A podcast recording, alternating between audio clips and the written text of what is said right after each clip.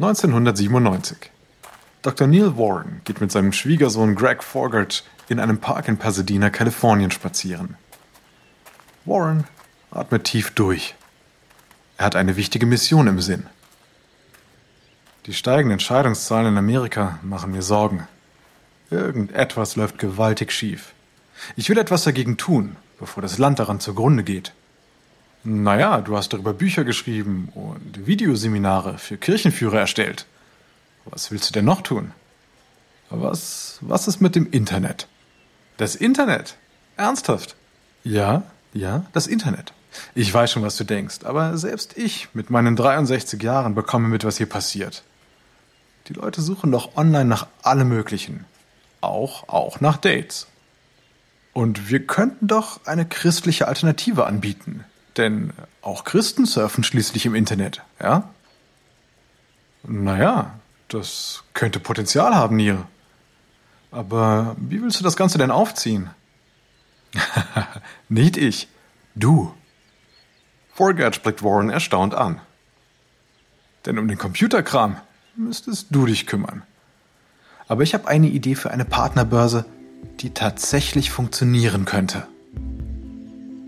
Warren hat einen Abschluss in klinischer Psychologie und Theologie und er ist seit Jahrzehnten als Eheberater tätig. Und zwar immer vor dem Hintergrund seiner christlichen Überzeugung.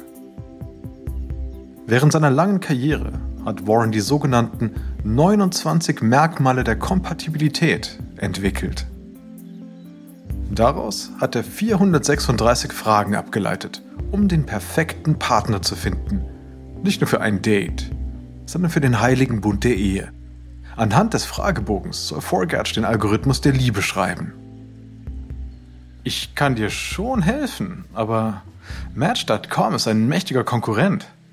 Gut, andererseits ist das eher für Leute, die nach One-Night-Stands suchen. Hm. Auf einer Bank sitzt ein knutschendes Liebespaar. Warren schüttelt den Kopf, doch die beiden sehen ihn gar nicht. Warren ist seit 30 Jahren mit seiner Frau Marilyn verheiratet. Sie haben drei gemeinsame Töchter. Die Leute verstehen es einfach nicht. Sie glauben, sie könnten Spaß haben, rumflirten. Irgendwie wird ihnen der Partner fürs Leben schon vor die Füße fallen. Aber mit meinem Fragebogen haben sie wirklich die Chance, online ihr Glück in einer festen Beziehung zu finden. Was Warren nicht weiß, es gibt zwar ein paar schmuddelige Websites für Katalogbräute, aber eigentlich sucht niemand ernsthaft im Internet nach einem Partner zum Heiraten. Doch Warren will Singles bei der Suche nach der großen Liebe helfen und steigt deshalb ins Online-Dating-Geschäft ein. Seine christlichen Ideale werden ihn dabei jedoch noch in Teufels Küche bringen.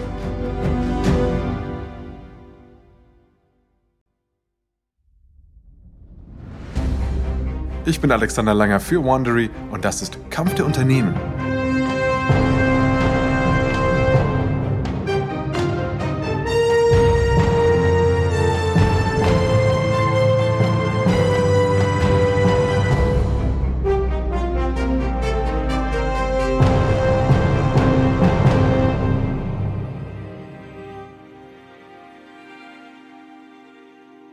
In der letzten Episode hat Gary Crammon aus Frust über die damaligen Singlebörsen Match.com gegründet und sehr erfolgreich gemacht.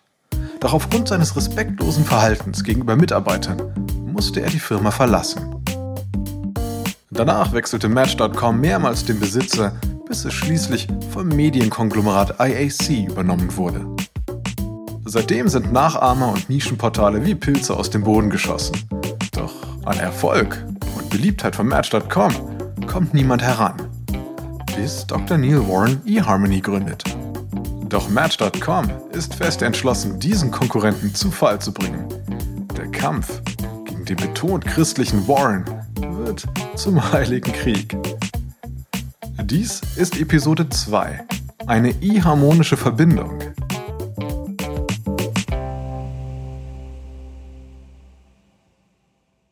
August 2000.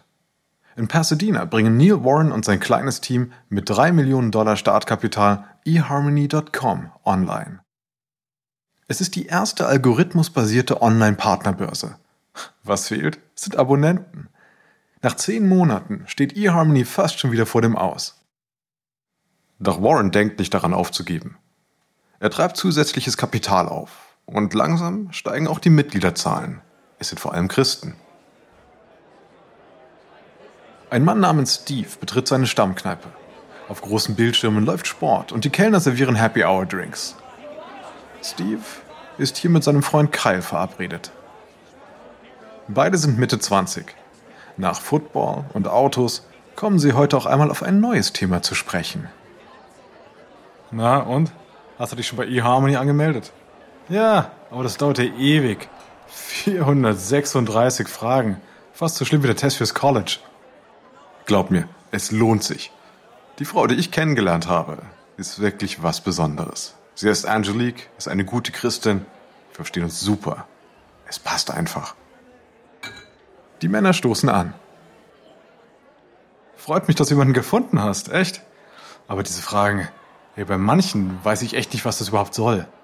Wenn ein Kerl kleiner als die Frau oder deprimiert ist, wird er ihr nicht vorgeschlagen. Dabei ist doch jeder mal deprimiert. Und Schule sind komplett ausgeschlossen. Ja, aber du willst doch keine Riesin oder eine Frau, die nur rumgammelt. Und bestimmt suchst du nicht nach einem Kerl, oder? Natürlich nicht. Ja, dann siehst doch so, Kyle. eHarmony will nur dein Bestes. Neil Warren tut wirklich alles, um eHarmony bekannt zu machen. Bei Oprah Winfrey und in anderen Talkshows erzählt er von seinem revolutionären Algorithmus. Aber seine Hauptzielgruppe sind christliche Kreise. Er trifft sich mit Kirchenführern und ist oft in der Radiosendung Focus on the Family zu Gast. Deren Moderator, der evangelikale Psychologe James Dobson, hat weltweit 200 Millionen Zuhörer und damit riesigen Einfluss. Warren weiß, dass Dobsons Empfehlung Gold wert ist. Und um die zu bekommen, muss er auch dessen eher kontroverse Überzeugungen unterstützen.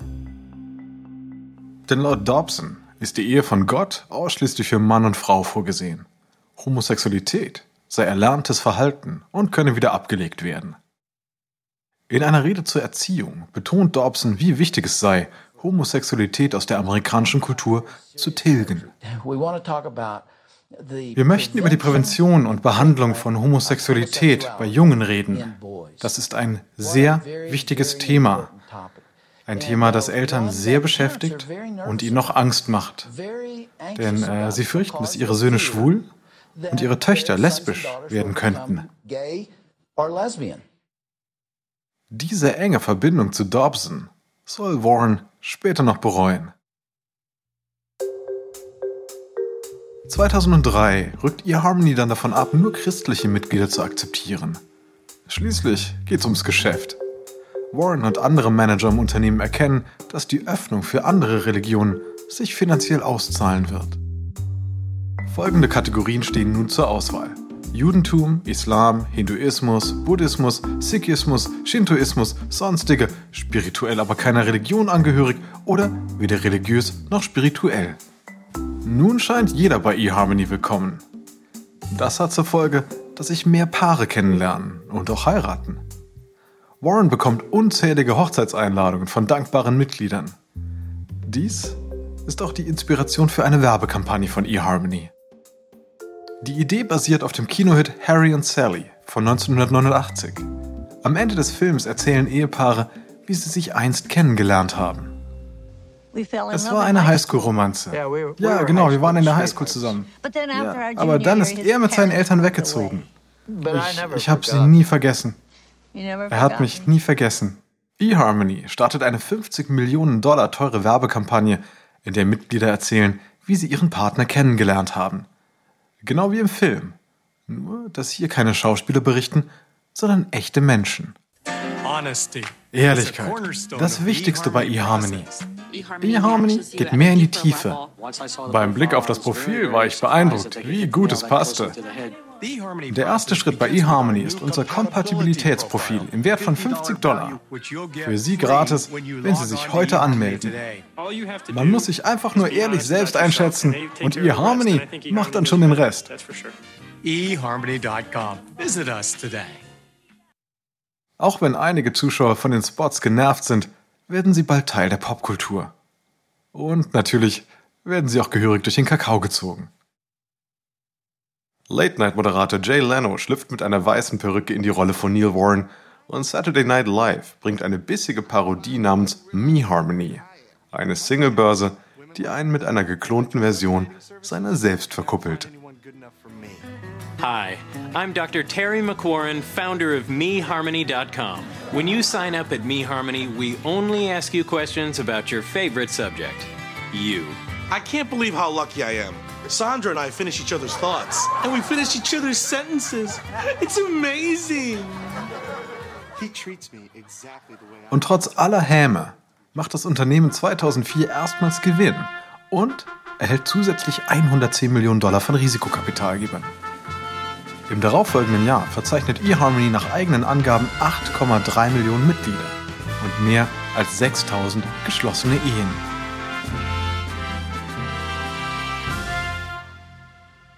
(2005) ist Match.com das zehnte Jahr in Folge das Online-Dating-Portal Nummer 1. Allein im März verzeichnet die Website 4 Millionen Besucher. eHarmony kommt dagegen nur auf 2,7 Millionen. Später schließt sich Match.com mit den Datingdiensten von AOL und MSN zusammen und baut so seinen Kundenkreis immer weiter aus. Aber Neil Warren lässt sich davon nicht beeindrucken. In seinen Augen suchen die eHarmony-Nutzer nach festen Partnerschaften, während Match.com eher ein Portal für unverbindliche Affären ist. Von dem Sturm, der bald über ihm hereinbrechen wird, ahnt er noch nichts. 2005, Ocean County, New Jersey. Eric McKinley sitzt abends an seinem Computer und sucht online nach jemandem, der seinem Single-Dasein ein Ende bereitet. McKinley ist 43. Er wünscht sich eine feste Beziehung. Er hat die eHarmony-Fernsehwerbung gesehen und er ist neugierig. Neil Warren wirkt auf ihn wie ein netter Onkel, der immer lächelt und es ehrlich meint. Jemand, dem man gerne vertraut. McKinley spricht sich selbst Mut zu, als er zu tippen beginnt. Okay, los geht's. Wahre Liebe, hier komme ich. Hm, wie komme ich hier zum Fragebogen? Hm.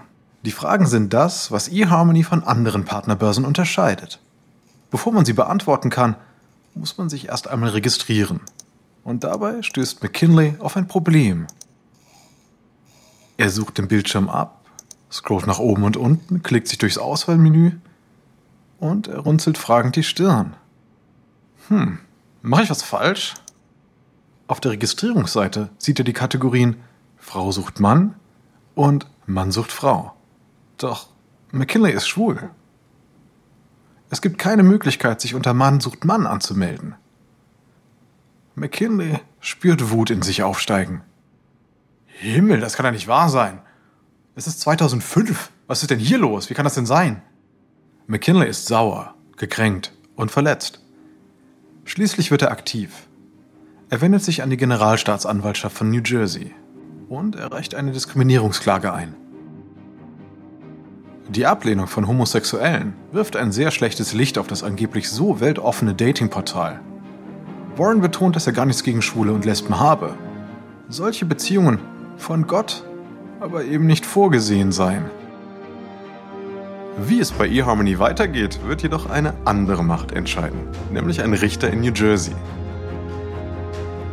Und nach dieser Entscheidung wird sich für Warren einiges ändern.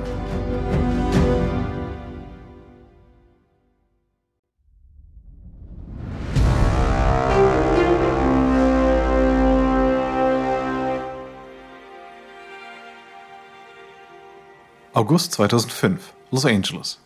Neil Warren ist in einem Studio. Er setzt die Kopfhörer auf. Vor ihm steht ein Mikrofon. Check, check. Wie ist das? Äh, klingt das, klingt das gut, ja? Ein Tontechniker antwortet ihm. Ja, klingt gut, Neil. Terry ist gleich bereit. Warren wird gleich von Terry Gross für die Radiosendung Fresh Air interviewt. Die Moderatorin ist aus Philadelphia zugeschaltet.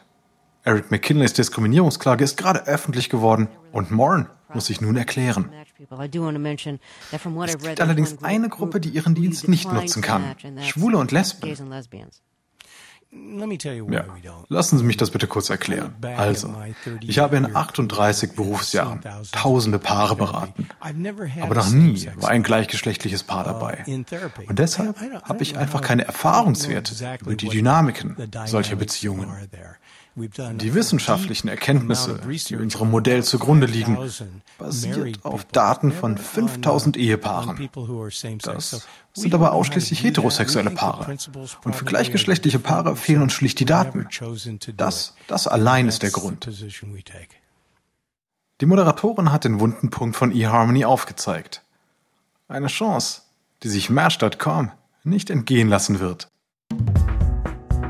2006 verzeichnet der Online-Dating-Markt einen Gesamtumsatz von fast 650 Millionen Dollar im Jahr. eHarmony hat mit seinem christlichen Image und einer Diskriminierungsklage zu kämpfen. Und diese Schwäche des kleineren Konkurrenten weiß Match.com zu nutzen. Match bringt das Schwesterportal Chemistry.com an den Start. Es nutzt genau die gleiche Persönlichkeitsanalyse wie eHarmony und ist ebenfalls algorithmusbasiert. Doch er schließt niemanden aus.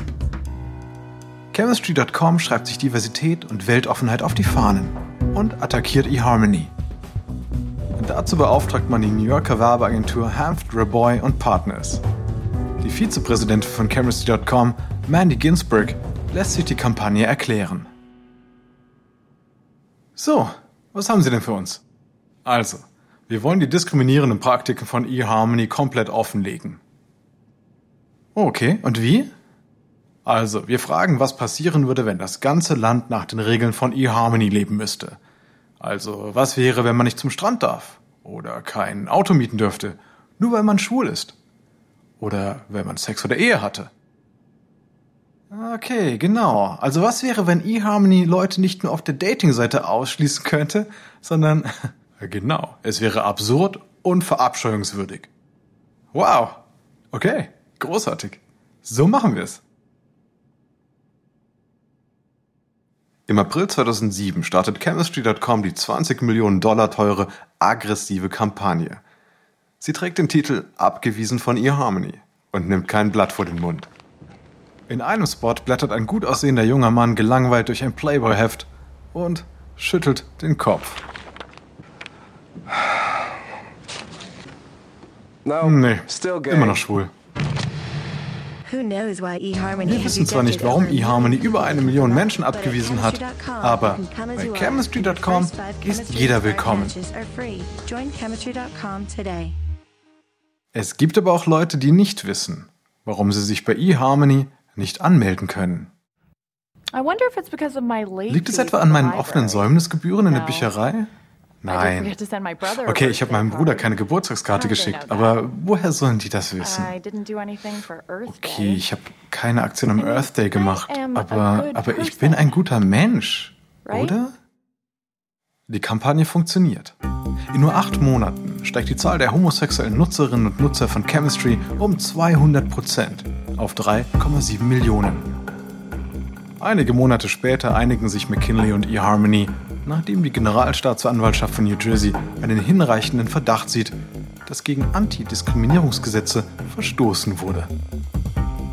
eHarmony zahlt 5000 Dollar an McKinley, trägt die Kosten des Verfahrens und übernimmt für 10.000 Personen, die nach einer gleichgeschlechtlichen Beziehung suchen, sechs Monate lang die Mitgliedsbeiträge.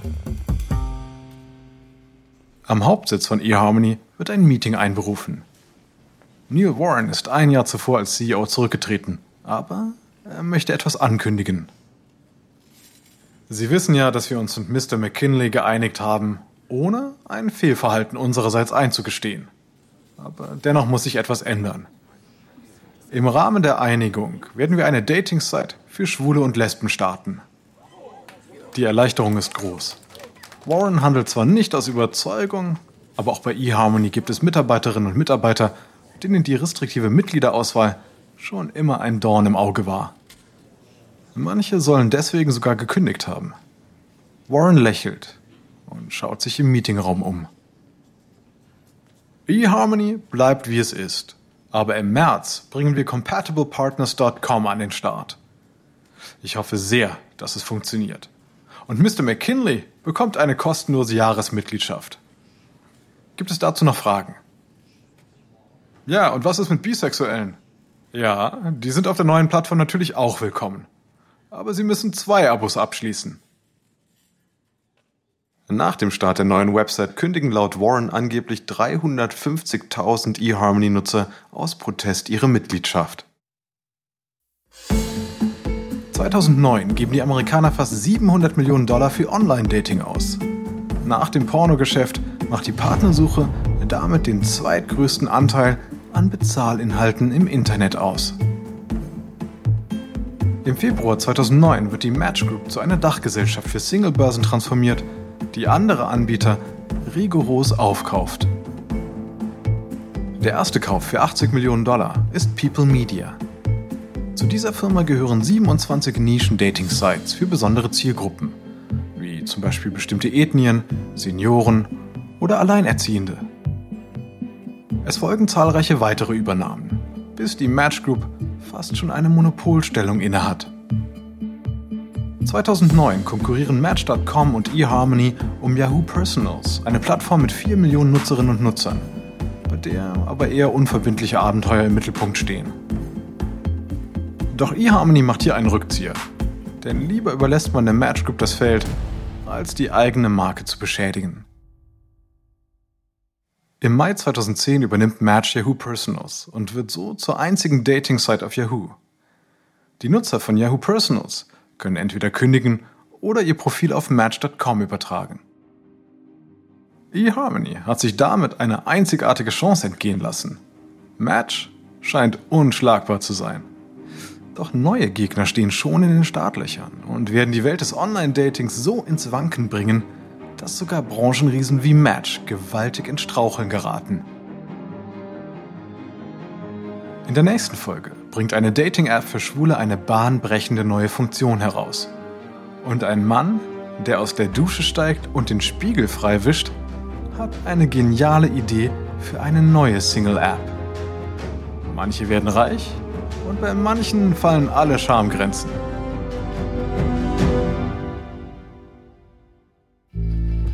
Dies ist Episode 2 von Kampf um die Singles bei Kampf der Unternehmen von Wandery. Ein kurzer Hinweis zu den Dialogen, die Sie soeben gehört haben. Wir wissen natürlich nicht genau, was gesprochen wurde. Doch die Dialoge basieren nach bestem Wissen auf unseren Recherchen. Ich bin Ihr Sprecher, Alexander Langer.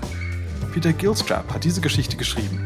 Karen Lowe ist unsere leitende Produzentin und Redakteurin herausgegeben und produziert von Emily Frost.